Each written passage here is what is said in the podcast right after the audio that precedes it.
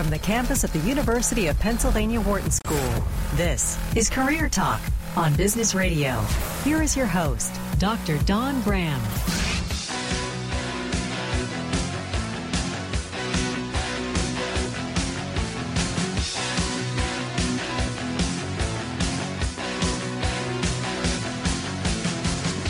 Welcome to Career Talk, your career insider. We are in Business Radio and we are powered by the Wharton School, Sirius XM, Channel 11. Hey, if it's Thursday, noon Eastern, you can call us throughout the hour at 844 Wharton, 844 942 7866. And we're live, and I'm your host, Dr. Don Graham. I'm the career director for the Wharton MBA program for executives right here in Philadelphia.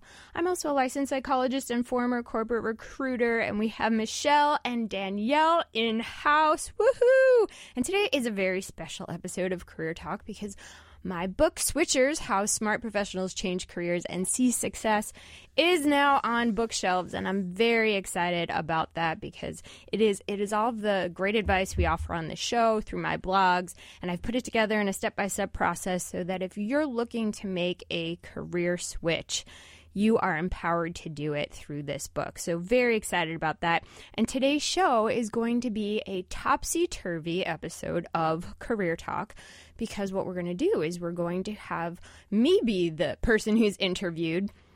And to do that, we welcome back the man, the legend, Nick Corcodilos of Ask the Headhunter fame. Nick's the author of several books, including Fearless Job Hunting and the number one selling interview guide, Ask the Headhunter. He's been featured everywhere the Wall Street Journal, USA Today, the New York Times, CNN, CNBC, MSNBC just to name a few. And we're very excited to have him in studio today. Welcome back, Nick. Thank you. It's great to be here again. Yeah. Congratulations well, on this thank you. birth of a book. And I have to thank you because you've been so supportive along the way. You were one of my early readers, and you've you've been so encouraging about how to to deal with publishing houses and, and this process that is more monumental, I think, than you can even realize when you start to write a book. You think the writing is going to be the hardest part, but it's actually everything that comes after that that it just gets harder. Indeed.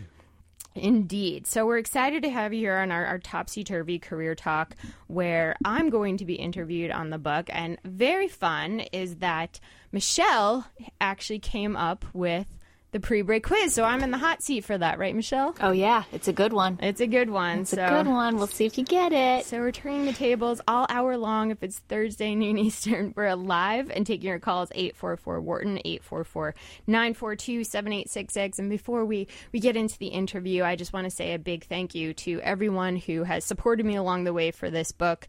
Um, it is certainly a task that cannot be done alone, and all of the callers and listeners and followers on Twitter and every everybody who has been asking me questions and bringing me career scenarios and encouraging me along the way. I really appreciate it.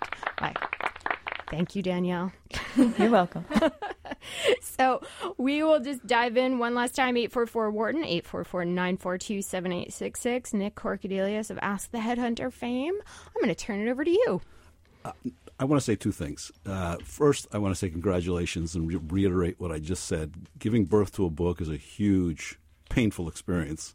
So congratulations. Thank you. Second, I want to say that although I've been publishing and been online for over 20 years, I can count the number of other career books I have written about and endorsed on half a hand.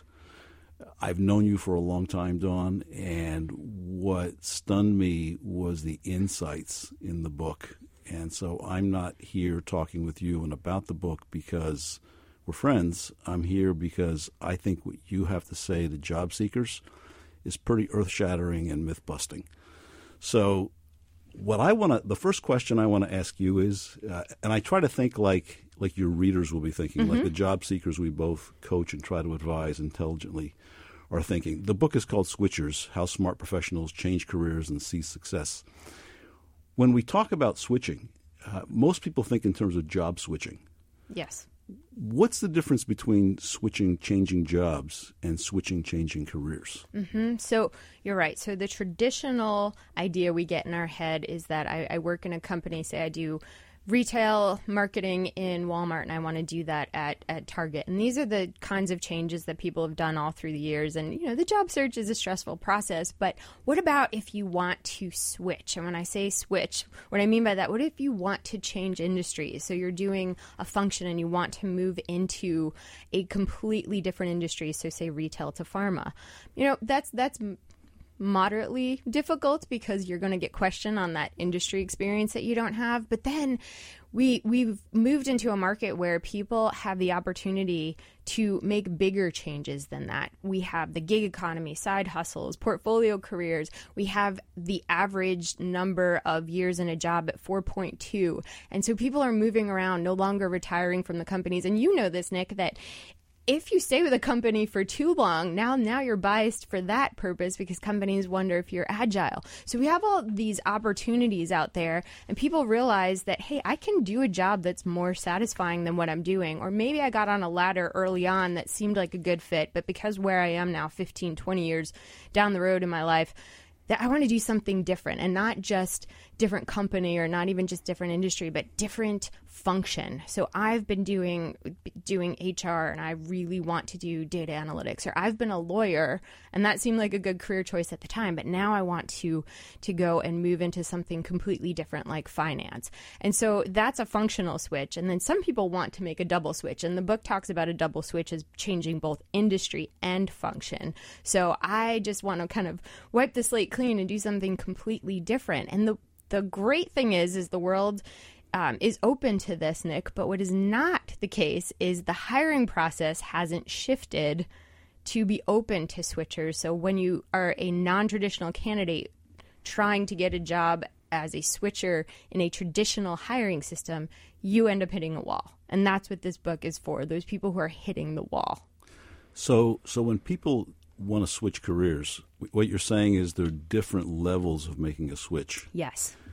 So if I'm a career, I'm a whatever. I'm a marketing manager in a pharmaceutical company, and I want to make a change. I, I had somebody come to me recently who was a medical doctor who wanted to become an investment banker, or he wanted to work in a venture firm. So there are different kinds of switches. Mm-hmm. Are, are are some kinds of switches easier done than others, and and why? Yes. So if you're if you're looking to make an industry switch, that's probably the easiest simply because you have the functional knowledge and learning the new industry is is going to be easier than learning a completely new function. When you're looking to make a functional switch, so maybe you're staying in pharma and making a functional switch from say being a lawyer to going into HR, people are going to question, hiring managers are going to question, well, okay, you have the industry knowledge and that's helpful, but how do you even know how to function in this this new role? And then if you're trying to do both at the same time, a hiring manager is really going to be scratching their head because they're going to say, "Wait, this is not the resume that I have expected to see in front of me." Um, so you're going to really have to justify why I should roll the dice on you and take a risk. So in the book, in, in the section "Keep the Ball in Your Court," you say something that really kind of floored me, and I started laughing. You said that uh, job switchers are are um, they're they're uh, fettered by by um, these are these are expression. There's an expression that's uttered by job switchers and by politicians alike, mm-hmm. which I think is true, and that's that it's not fair. It's not. It's fair. not fair. It's and, not and I think both of us have encountered a lot of people, maybe more up at higher levels in management, who, like this fellow I mentioned, who was a medical doctor who wanted to become a, a venture capitalist or an investment banker. The reaction is, I've done all these things that I need to do to switch careers and it's not fair. They're not letting me in the door. Mm-hmm. So, so what's not fair about it, or is it really unfair, or what's really going on? What do you say to this person who complains to you it's not fair that I can't get in the door to change my career? Yeah, so I have a whole chapter on this actually, and, and that's how important I think it is because here's here's one of the reasons. The, the biggest reason I wrote this book is to be for job seekers to be empowered. What I what I hate to hear from clients or students or others who are looking to make a switch is I feel stuck. I feel like I have this this drive and this passion and these skills and I want to make the switch but nobody's even opening the door to look at me. And there's a reason for that. There's loss aversion, which is a psychological principle that that we all experience. And loss loss aversion is essentially when we weight things that are are are negative more than things that are positive. So just as a an example of that. If you lose twenty dollars, you're going to be really mad about that for for probably a number of weeks because you're like, where'd that twenty dollars go? But if you find twenty dollars on the sidewalk, you'll be happy for you know short period of time, but it probably won't stick with you. And so if you think about how that applies to the job search, I mean, hiring managers here's a secret they don't like the hiring process any more than you do as a job seeker. I mean, it's true. They have a day job, it's not hiring, it's not interviewing, it's not reading resumes, and they have an open role, which means they're taking on more work than they want to be doing. So they want the hiring process to end just as much as you do.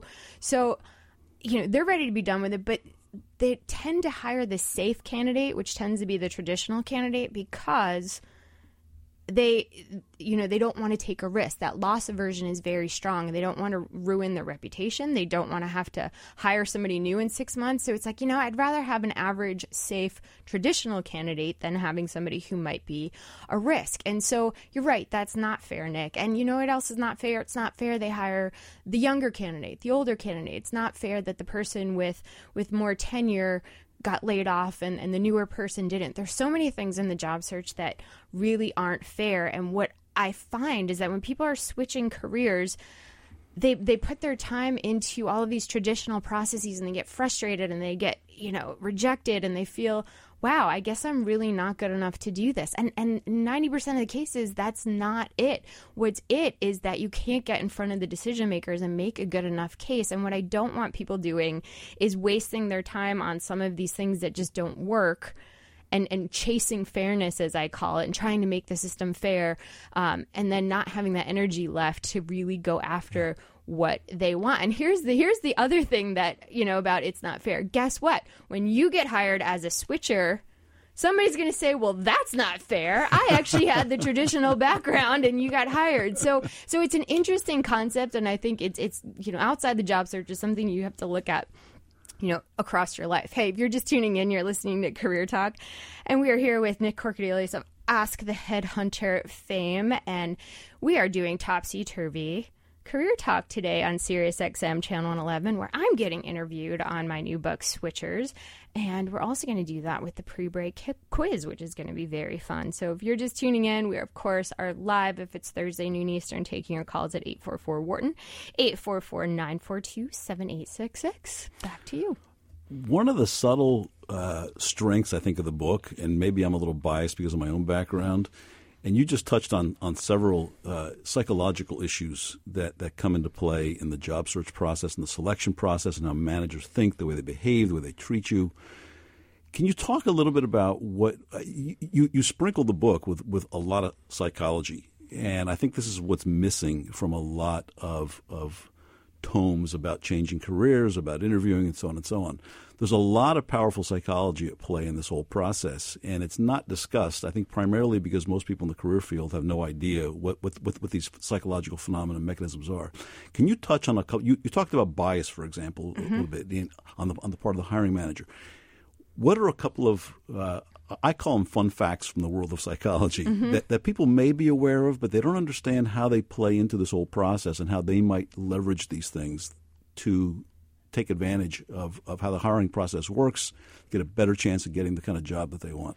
Yes. And, you know, as a licensed psychologist, I thought this was missing. I thought the same thing, Nick. This is what's missing because I went back to get a degree in psychology because what I realized is that the business world is all about psychology. Anywhere there's human interaction, it's about psychology. And the job search process has it everywhere.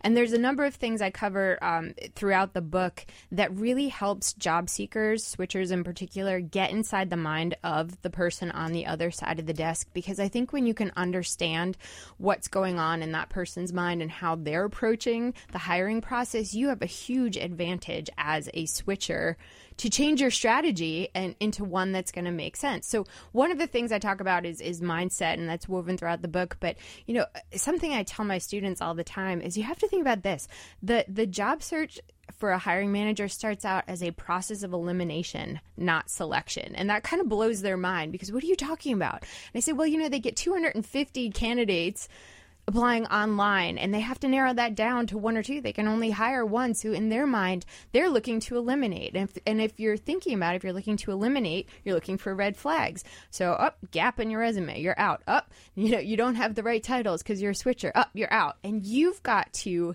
if you know that, you can create a resume, you can create a, a, a, pitch, you can create a brand, and it goes. The book goes through this step by step to combat that. But if you think it's about selection, you approach it in a different way. There's also we talked about loss aversion a little bit a few minutes ago, so I won't go into that. But um, the other thing is emotions play into every decisions humans make, and there's there's lots of research out there that if that part of the brain that's that is responsible for emotions is damage. People can't even make a simple decision about dinner. But it's interesting because you know this, Nick, that companies are putting candidates through these assessments and, you know, all this, like, you know, to get all this data, all this data, all this data. But at the end of that search, that final decision is going to come down to emotions, no matter how scientific a company tries to make it, because a human is making that final decision. And when you start to know that, you can start to create a strategy around getting past things like confirma- confirmation bias, which, you know, really quickly is if you come in as a switcher, then that's how they're going to look for data about you. Oh, this person's a lawyer, but I'm looking for an HR person. So, you know, everything I do is going to confirm you're not a good fit for me. So, what the book teaches you to do is to not lead off with titles, not lead off with, with things that create that bias, but rather to lead off with the value you add. And if you come in saying that, you know, I, I, um, I have a history of, of you know, uh, writing policy and, and, creating situations where the company reduces risk around employee relations. I mean, okay, now you're starting to sound more like an HR person and less like a lawyer. But if you start out with lawyer, bam, you're not what I want. My my wall goes up, and I don't even want to hear anything else you, you have to say. So these are the strategies that the book talks about, and these are good for all job seekers. I mean, honestly, I think all job seekers need to do this, but switchers it's super critical. I think what you're getting at is the idea of the job candidate breaking the interview. Because as you said, interviews tend to be highly structured. Managers are taught to be quote unquote fair by using the same process with everybody. And I often ask myself, if you want a really outstanding, off the chart, off the scale candidate, why would you treat them the way you treat everybody else? And yet, that's what managers do. They tend to ask the same kinds of questions. They mm-hmm. go through the same process. This is why the candidate gets nervous because it seems rote to them, because it is rote, and so they worry about how am I going to come up with the right answer? What is the right answer? So, so what do you say to a candidate who is a switcher who realizes they're in a very structured interview that's really designed for a job switcher, not a career switcher, and you got this, these rote questions coming at you? I think of it as breaking the interview and having the candidate somehow interject or take control in a polite way. What can a candidate do who's a switcher to break the interview and get the manager off this path that's almost almost spells doom for the poor switcher because the manager's looking for the easy hire, the, mm-hmm. the person who's going to fit all the criteria, and yet here's someone who doesn't have all the criteria. So, so what would you say to a candidate who asks, "Well, so what should I do to change this process to make it better for me?" Yeah, and it's interesting because, as you know, Nick, if if hiring isn't your primary job, if you're an accountant or whatever you do in the organization, maybe you hire two or three people a year. You're probably not trained to interview, so you think, "Well, I have this rote set of questions, and I'm going to ask everybody the same thing, and that makes me an objective interviewer."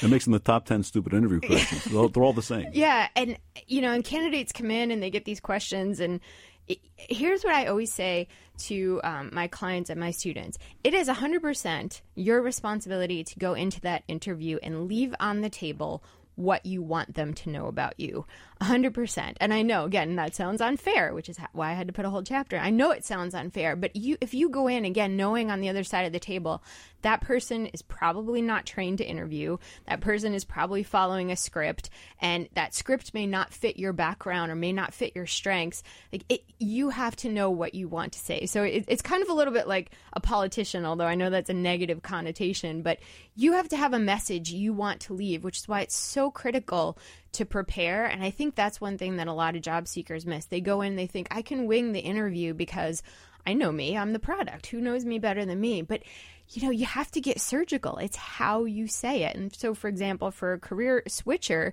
you can't go in saying, I'm, you know, I'm excited about switching my career and changing. I mean, because you're planting more of those risk seeds in the hiring manager. You have to go in and say, you know, this is a logical next step and I'm looking to broaden this and, and really pick your language around that. So, I think that's the key to anybody who interviews, not just a switcher, is you really need to know what you, you want to leave on the table. And just because somebody asks you a question in a certain way, you certainly can make sure you put certain things in your answer that you want to leave with. Let's talk a little bit about the cost of making a career switch. You, know, I, you and I have both dealt with people who decide they want to make a major career switch and they sit down and they ask themselves, okay, what's it going to take to do this? I'm currently earning $150,000 a year or $75,000 a year. I want to make the change. I may have to take a salary cut, but I really want to try to find a job in a new domain. I don't really want to give up any salary. So, how do I go about doing that? And what I try to get across to them is you have to ask yourself, what is it worth to you to make the switch? What is the cost that you're incurring? And what are you willing to spend, either in terms of money, status, salary? What can you say about these costs that people need to be aware of when they're making a switch? Mm-hmm. I think it's really important, even before you start taking those steps forward, to think about these things because it really depends on your switch. How big of a switch are you making? Industry, functional, double switch. What are you moving into? What skills are you bringing with you? How strong are your connections? So you really have to do an assessment. But here's the thing I, I think I write in the book specifically if you're not willing to lose, you're not ready to switch. And what I mean by that is that you know, loss aversion actually applies to us as job switchers too, because any change you make, and William Bridges has a whole model on this, any change you make, there will be things you lose, things you gain, and things that stay the same, even positive changes. So I think you need to fairly assess what those things are. And the book talks about non negotiables.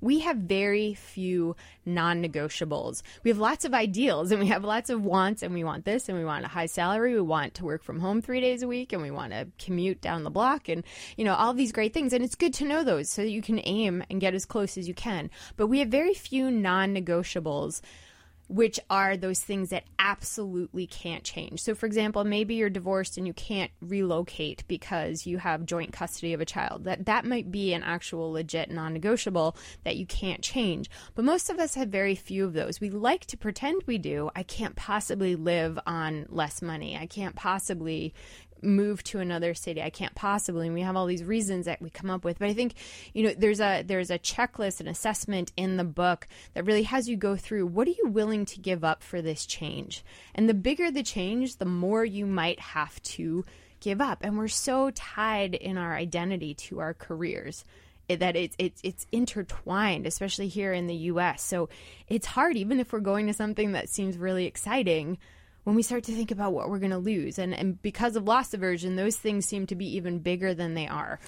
You, you've, you've got a list of 10 uh, career change. Uh, you, you call it the career change tolerance questionnaire. Yep. Which I think, if for no other reason, that's worth the price of entry to the book, is being able to walk through these steps to ask yourself, what is your tolerance for making that kind of change? And I, what I tell people is you will almost always have to have to cut your salary in order to make a change. And then the, the question they ask me is, well, how long is it going to take me to make it up? And obviously it varies, depends on the individual and the individual situation. When you see someone who's made a career switch and they've had to take a salary cut, a status, a title cut, how long does it take to get back? I mean, are they likely to? Do you see people who try to make the switch and never make it back up? Mm-hmm. So I have I have plenty of examples on both sides. I have examples of people who took a step back in salary and then two years later advanced beyond what they made before, and I have people who've taken a step back in salary and never looked back because they were so happy in their new role. And I think, yeah, compensation is always going to be important. People n- need it to live. But I think where we are today is that meaningful work, interesting work, is is really a balance to that and people are willing to sacrifice some things for that. I mean, time to go to your your kid's soccer game or maybe a job that doesn't require you to travel 80% of the time and never be at home. So I think we tend to put a lot of emphasis on money. And uh, you know, there's a lot of research out there that says once you get to a certain point, anything on top of that doesn't really make you any happier. And what we do know though is about regret. And there's a lot of data out there that says that, you know, sometimes we do stupid things and we tend to regret that for a week or two. But when we we don't go after our dreams, when we, we have that type of regret, things we didn't do, that lasts a lifetime. And those are the things you think about, yeah. you know, at the end of days. And so, you know, is this, can you make changes? Can you get rid of cable? Can you get a remake? Can you do all these things? You know, yeah, sounds terrible, but if maybe it's temporary but I do think if you're not willing to lose, you're not ready to switch. So it's something I think you need to assess before you kind of dive in with both feet. Yeah, it's it, there's a price. There's a price. Uh, you alluded to something before. You were talking about we were talking about the unfairness of it all, mm-hmm. and we are talking about how rote and structured the interview process, the hiring process is, and how there are inherent biases. When when when when someone is is trying to switch careers. They're obviously trying to educate themselves about what the employer wants. They study the job description. They try to get a good idea. Maybe they talk to people in the field who do that kind of job. They want to be ready when they go in. And they have this idea of what the hiring manager wants. Yes. And then there's what the hiring manager really wants. And we've seen this again and again where the candidate is prepping for this you know array of challenges that they're facing in order to get accepted into the position, and then they realize they haven't hit on the key things. Mm-hmm. So, so how can a candidate in a situation like that find out or figure or suss out what the hiring manager really wants from them. Yeah, and this is where I think switchers sometimes have an advantage because I think they do a lot more work to get to where they are and they do a lot more research and have a lot more conversations so so they're inherently ga- gathering this data along the way either through their contacts or other research they're doing or even you know doing projects and things of that nature. But i mean i think this goes back to you have to go in with an idea of what your market and what your audience wants so that you know what skills to put forth. And, you know, an example I, I love to use is that if you're selling, um, for example, a sports car and a family comes in, a young family comes in, and you start talking about its sound system and its speed, um, you know, and families kind of looking at this is not the right car, but maybe it's also a very safe car. It's very reliable. It has 18 airbags and, and, you know it's it's got these other features all of those can exist in one vehicle but you need to know what your audience wants. And so I think that's that kind of defines all of us as professionals. We all have a lot of qualities and skills and abilities to bring to the table. And sometimes it's hard to let go of those ones that are are marquee in your life, but that's not what your new audience wants. So you might say, like I've had a candidate who was trying to go from the clinical side in pharma to the the business side and you know kept getting oh we don't you know clinical types don't do the business side. It's not what we do. But the problem was is that she kept pushing her phd but i have a phd and that's not what they wanted. You know and it wasn't until she started rebranding herself and showing them the qualities that she also had that they wanted that they actually opened the door to her. So i think i think that that is so important that rebranding yourself. And you're right you're going to get to the table and you might not know everything. Um, but this is where the interview is meant to be a discussion. This is meant to be, you know, you want to come asking intelligent questions. You want to say, you know, what are your priorities? What are your goals? And you want to know yourself well enough to be able to respond with examples and accomplishments about how your background can fulfill those goals. Well, th- that kind of gets to uh, what I think is an important myth that you break through in the book, where you talk about education. Uh, people who are, who are going to switch careers in a dramatic way kind of realize that they may need specific skills that they don't have. They want to go do something else that's radically different. So, what kind of education do I need? So they take a look around and they say, "Oh, th- th- this seems to be the education program that certain schools are offering, and this is what I should go do. And I'm going to go invest this much money, this much time, this many years to get the academic credentials. And now I should be able to get the job. And when it doesn't work, then what you hear is, oh, that's not fair. Mm-hmm. So let's talk about education a bit. Um, I've seen it happen uh, at lower levels, for example, with a computer programmer who who becomes convinced he can't get he or she can't get a job because they, they don't code in certain languages. So they go get certified. Spend a year getting certified in a new language, only to find that it's having that certification doesn't get them anything because they don't have the more fundamental ideas and concepts and methodology behind software development. So the language itself doesn't make a difference. In other kinds of domains, when someone makes a, wants to make a dramatic shift, they might have no management experience. So they go, go, go get a management degree.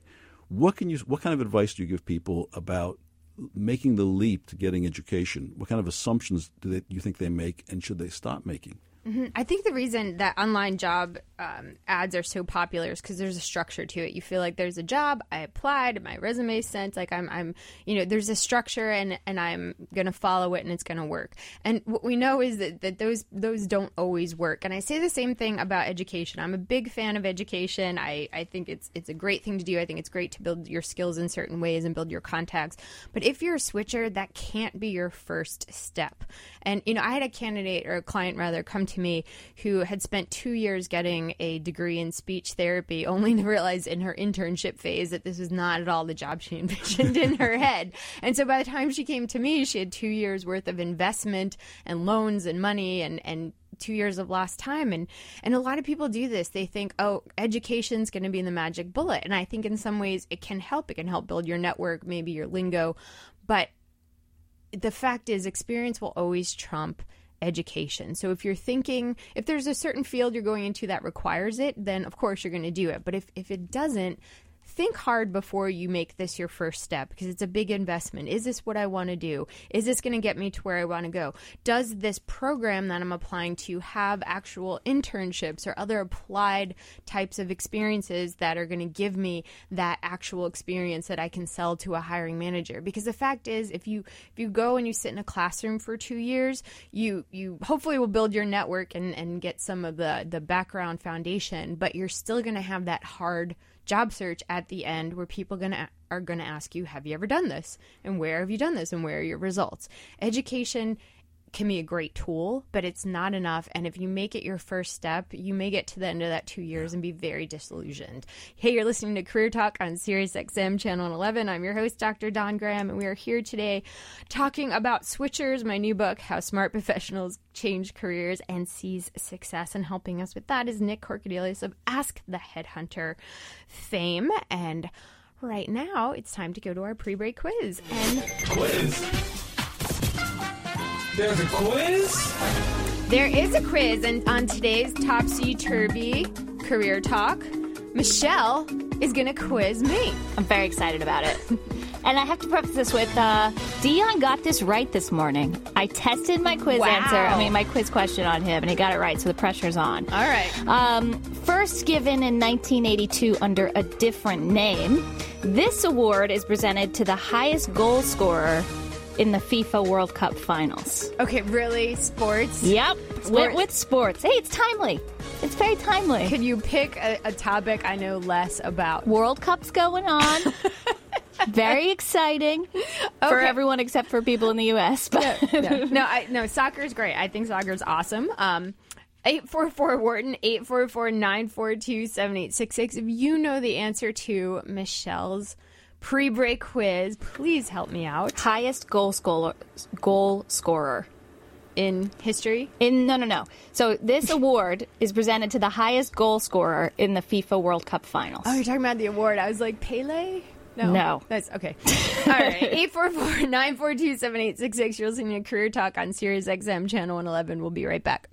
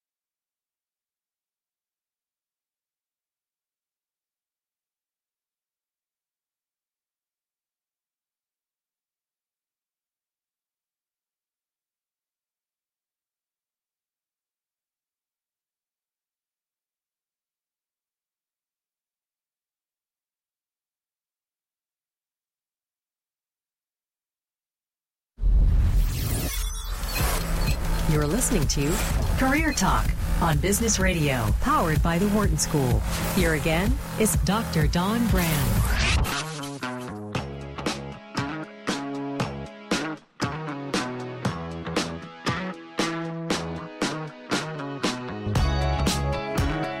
Welcome back to Career Talk, your career insider. We are on Business Radio we are powered by the Wharton School, Sirius XM, Channel 111. I'm your host, Dr. Don Graham, career director here at the Wharton MBA program for executives. And you can follow me on Twitter at Dr. Don Graham. And we are here with Nick Corcodilos of Ask the Headhunter fame. He is also the author of several books, including Fearless Job Hunting and the number one selling interview guide, Ask the Headhunter. So, Nick, where can people reach you? Where can people find your materials? All of this fun stuff. AskTheHeadhunter.com. We keep it very, very simple. No addresses, no phone numbers, no. Uh, all you need to know is AskTheHeadhunter.com. There are literally hundreds of free articles. There's a weekly newsletter that comes out every Tuesday morning. You can sign up for that's free. The best thing about the website is after a person submits a question, I, I try to answer it everybody else piles on and provides even better than advi- advice than I do. So we have this great community dialogue that I'm incredibly proud of. And that's one of the things that's very cool about you. Regardless of, of you've gotten huge and people email you and reach out to you and you answer everybody. About forty-five thousand questions at this point. Since Yeah. I started doing this, and it's That's incredible. It's a blast. It's not a PR person, it's not an assistant, it is you answering people, which is phenomenal. well, thanks. And I think that goes to show how much you love this topic. You love helping people, and um, you know it's it's amazing. And you've been an inspiration to me, so thank you. Thank you. So we are talking about um, we're doing topsy turvy career talk today, where I'm being interviewed on my new book, Switchers: How Smart Professionals Change Careers and Seize Success. And this is out on Amazon. It's on your bookshelf. So if you're looking to switch careers, or maybe you're a job seeker who's just looking to amp up your job search, you're going to want this step by step process that gives you all of my best secrets in one place called switchers and we're gonna we're doing topsy turvy so we're doing the pre-break quiz the same way inside out so michelle your pre-break quiz question which is about the one topic i probably know nothing about It's true. Do you want me to read the question again? yes please First given in 1982 under a different name, this award is presented to the highest goal scorer. Goal scorer is very hard to say, by the way. Goal so scorer, the yeah. person who scores the most goal in goals in the FIFA World Cup finals. okay So every time the World Cup happens, this award is given at the end of it to the person who scored the most goals. So even if your team loses, you can still get some individual glory. okay so it's like miss congeniality kind of award Yes. Mr. Congeniality. Um, okay, so it came out in 1982. That's the first year. At least I was born then. That's that's a good start. That's right, you were. that year. Uh, I love you, Michelle. Um, let's yeah, let's just make that a, a new fake news fact. Um, I have no clue, so I am going to say um, No, no, no. What? Oh, you're answering. No, I was going to say an Oh, answer. okay. I thought you were going to I toss didn't it to someone I else. I didn't even say it yet, and you're like, no, no, that isn't it. Clearly, I'm really excited. I mean, it's probably not it, but um, the the FIFA MVP of the Year award. no. Yeah, I I'm going to give you the, the no, like you always give. No, that's not it. I know. I try. And, I try and be kind about it. Yours on do. the other foot. Oh, Michelle's really going in today. I know. Danielle, do you know? Ah, I'm gonna go with the goat because I just feel like greatest of all time, best goal scorer. I was wondering where you got Dang. going. Nick, do you know? Do you? The Bend It with Beckham Award. yeah. See, That's the only thing I know about soccer. the Bennett. Um, Danielle, I'm going to assume that's not it. So that is not it. uh, I know Michelle I Michelle's. figured. I was waiting for Michelle to come in with the no. Sorry, we had Yeah. some calls too. Yeah. Um, so we do have some people guessing. okay. all Good, right. good guesses too. All right, Emily in New York. What is your guess? Help us out, please. Well, they get a plaque with a recording that says "Go." I feel like she should get um, like a sympathy ding because that was freaking awesome. Yes, exactly. Well, you know what, Emily? I think I think if FIFA's listening, that is going to be the new award this year Yes. because that would Thank be a pretty awesome award. Maybe I should go into that business for my career. There yes. you go. yes, that's fantastic. Switch it like Beckham. Switch it like Beckham. yeah, maybe he'll read my audiobook. Who knows? Um, But you're wrong. I yeah, sorry, Emily, you're wrong. Um, all right, uh, Francois in Arizona, you have a quiz answer. Yes, it is a slice of cabbage. Ah, that's awesome. That's awesome. And that comes from last week's pre break quiz Yes. where we said Babe Ruth put a slice of, of chilled cabbage under his hat to keep him cool during the game where he changed it every two innings. So, Francois, that's my favorite answer, and it should be. And I love that you, I love you brought, I mean, hey, who would have, who would have thought? So, It's true. I think you should get a ding just for for that creative answer. Thank you, Francois. Apparently, it's not, but um, It is not, sadly. Kind of wish it was. all right. So, okay, Are you ready? yeah, There has to be a soccer fan out there. I know. I'm surprised. Amazing. Um, okay, so it used to be called from 1982 to 2006 the Golden Shoe, but it's now called the Golden Boot. The golden boot. Yeah. Why, why did it change? They wear boots in soccer now. They were boots. Oh, that's yeah.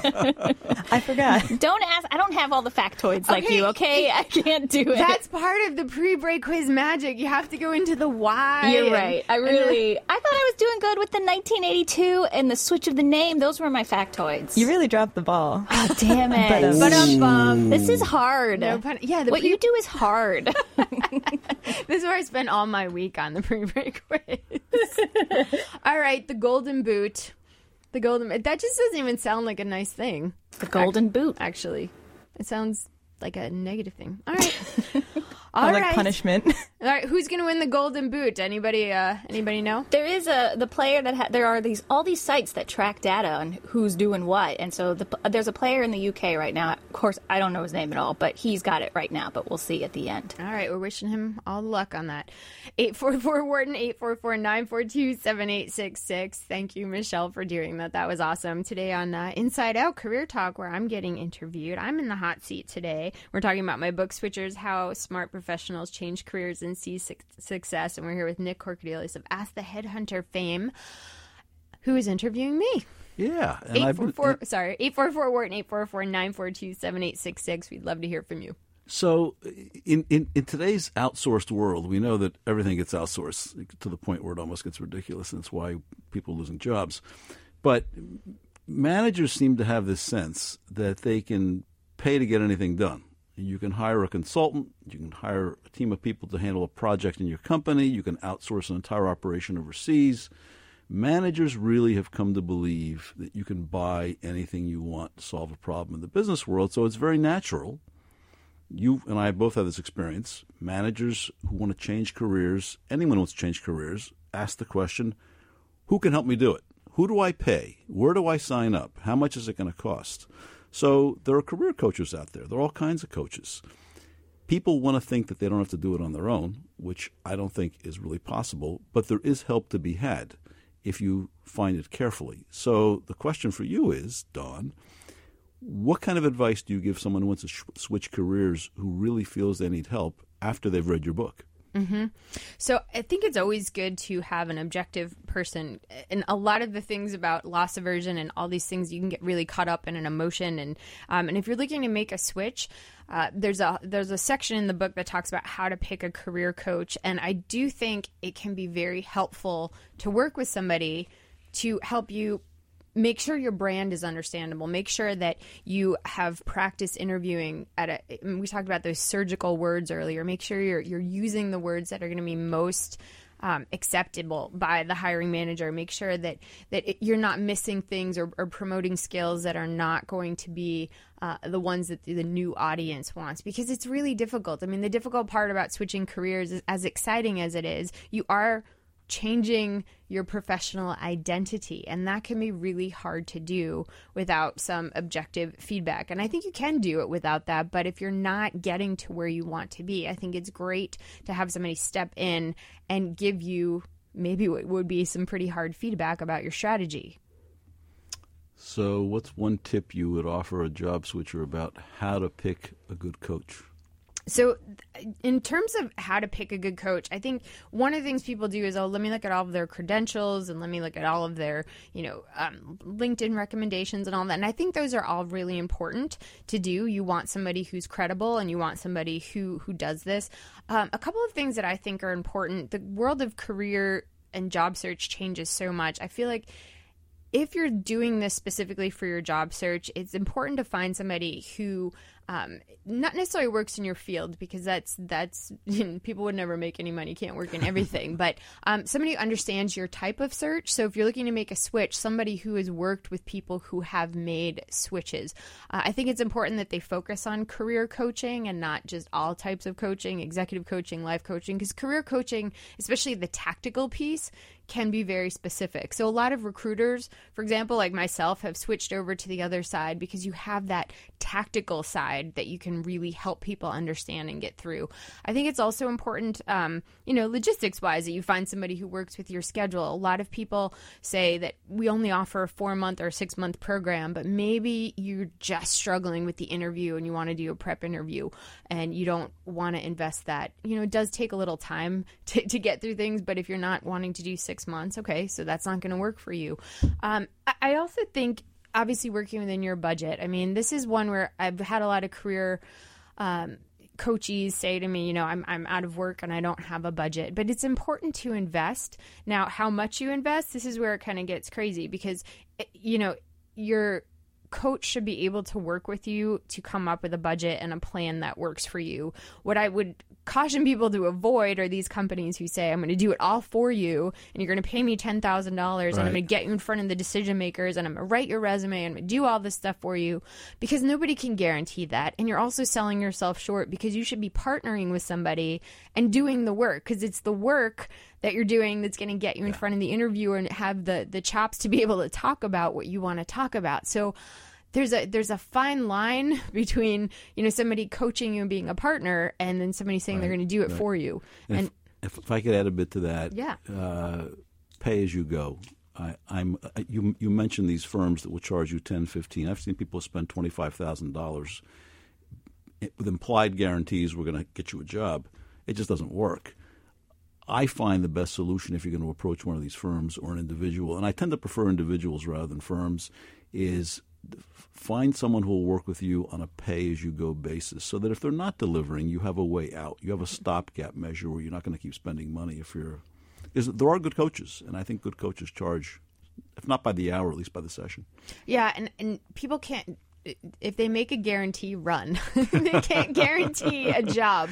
So um, here, so here we are. I think we're terrifying people about how virtually impossible it is to successfully make a, make a career change when it's not. There, there are people who are successful at it, and uh, can I comment on that? Sure, it's, sure. it's interesting to me because, um, you know, when you read this book, I think the first thing, um, you know, the first piece of feedback my mom gave me was, wow, that's a lot of work. I'm glad I'm retired.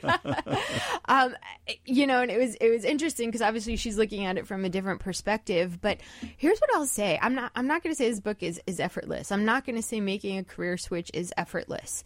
Um, what I am going to say is it's possible, and I think if you're willing to do the work, and we're not talking about ridiculous amounts of work, but it, we are talking about really taking the time to know yourself to to brand yourself, to to practice interviewing, which any job seeker should be doing. Um, you talked earlier, Nick, about being the standout candidate. If you're if you're doing the same things everybody else is, you're not standing out. If you want to make the process easy, if you want to pay someone to do it for you, guess what? If I'm a hiring manager, I don't want you. I don't want somebody who's going to pay someone else to do this type yeah, of work. Yeah. So you really have to think about where do you want to be and um, you know here's a process for getting there. No it's it's not it's not an overnight process but few of the great things if any of the great things are effortless. We, we've talked about the cost of making a change like this or, or any, whether it's a career change or a job change what i try to get across to people is think about the salary that you expect to get or that you're earning now. So you're looking for a job that for let's say it's $100000 a year the question to ask yourself is Are you about to put in $100,000 worth of work to get that job? If you're not willing to do that kind of work, then you really have no business going after the job. But if you're serious about it and you're willing to put in that kind of investment, time, and effort, then your odds of success, I think, are significant. People can do it, but forget about the marketing. You can't just post your profile on LinkedIn and zap out, you know, 50 applications or fill out 50 application forms. You need to do the work that's commensurate with the kind of salary and compensation you want to get. hmm And my my kind of tagline is: if you don't invest, why should they? And this this kind of goes across multiple things. People say, "Oh, I want to pick your brain," which is like ah nails on a chalkboard for me. I hate that phrase, you know. But but you know, I, I ask them, and and I'm sure this happens to you all the time as well, Nick. You know, have you read my blog? I've been blogging every single week for five years And it's free. and it's free every week. I've I've you know I've written a book. I've been on YouTube stuff. I've been on obviously the radio for three years. Um, again, all this stuff you know it's it's on iTunes and Google Play. And when somebody reaches out to me and like they haven't done they haven't looked at anything, but they're like I have all these questions. Well, you've not done any investment. And, you know, hiring is the same thing. If you've not done the work to really think about your skills and rebrand yourself and, and talk to people in the industry and get to know what the pain points are and do this, you know, when you sit in front of me as a switcher and you say to me, I'm really passionate about XYZ, well, you know, hey, you know, passion is not action and and passion is not commitment. I want to see action and this that's what this book teaches you to do. And i, I think too maybe you know maybe you the whole process is going to make sense for you but maybe you're a job seeker stuck in a certain part of the process. You can't get to the second interview. This book will still help you and it will amp up your ability to get to the other side because it'll give you the tips of, of understanding what's going on and that will enable you to change your strategy. So I, I don't know how to make it easy. I wish I could if I could come up with that pill, I, I would I would be a rich, rich woman. But It's that level of honesty in the book that I think really makes it valuable. You're not pitching; what you're doing is offering solutions. Let's talk quickly about uh, success. So, someone suc succeeds in getting a, a job offer, and on page 208, you say something that really made me jump out of my seat. You said why it's a bad idea to stop your job search efforts when you've when you're just about to get a job offer. Mm-hmm. What that's a profound point. People get the offer, like, oh, fantastic! I got the offer. I've solved my problem. I've succeeded. And what you're saying is, well, wait a minute. Why? Yes, and, and you know people even stop before that, Nick. They think I had a great second interview. I see the offer coming. I'm I'm imagining myself sitting in the in the chair doing the work. Imagine my commute. I'm checking out all of like the the public transit. How am I going to get there? I mean, and, and they haven't even gotten the offer. But but here's the thing: you want to keep going until you are literally sitting in that chair. Um, because what what we know is that, that lots of things can change between kind of feeling like you've got the offer, even getting the offer, and, and sitting in that chair. And it's unfortunate, but um, you've put in all this work, and you're, you don't want to stop and say, "Oh, I'm not going to continue with my networking meetings. I'm not going to continue this," because things fall through, and it's unfortunate that that happens, but it does. Or that second interview that was so great, you didn't know that they have an internal candidate that they've been planning to hire the whole time and they had to put you through this gymnastics because of legal reasons, which is a process I think is horrible to do to any job seeker. But it happens all the time. So my advice is you know you had a great interview. You you have you know an initial offer. Keep going until you're sitting in that chair because you want to make sure that that all of your effort that momentum keeps going until you're you're um, happily employed and getting a paycheck. And I think it's subtle, profound insights like that and that kind of advice that makes your book, and I'm going to say the whole title Career Switchers How Smart Professionals Change Careers and See Success. It's not easy, but having been in this business over 25 years, what I can say to your listeners is if they're switching careers or even changing jobs, they read this book and follow even 15% of the mm-hmm. advice in it, it's going to change their lives. Wow. Thank you, Nick. That is a fantastic, fantastic pitch for the book and a, and a great way to wrap up the show. And, you know, to all my listeners, to all of my, my followers on Twitter and social media, I mean, this book, this book is was a labor of love. It comes to you from a place of um, you know, I, I, got I was with Arthur Andersen, you know, and the whole Enron thing happened, and I found myself feeling very stuck because sixty thousand of my my network were on the street too. I was in a company that that you know didn't have the greatest reputation on paper, and I felt like, wow, my you know, what do I have? And I never want anybody to feel that that stuck ever. And that's why I stepped into the career coaching side. That's why I wrote this book and that's the empowerment that I hope it gives to everybody who who takes the time to read it. So thank you, Nick. Thank you. This has been phenomenal. Not just Thank for you for asking me to do Yeah. this. I've been dreaming of being able to sit on the other side of this microphone after Well, so many so many times are you interviewing me, being able to ask you questions and hear you give your advice to your listeners. Well, it's been phenomenal. Not just today, but the process along the way. Thank Thanks. you for all Thank of you your so much. support. And um, Michelle and Danielle, awesome. Thank you for doing the pre break quiz. Uh, the golden boot, I don't think I'll ever forget that. And of course, to you, all of our listeners, um, we do this for you every week on Sirius XM Channel 111. You've been listening to Career Talk, and we will see you next time.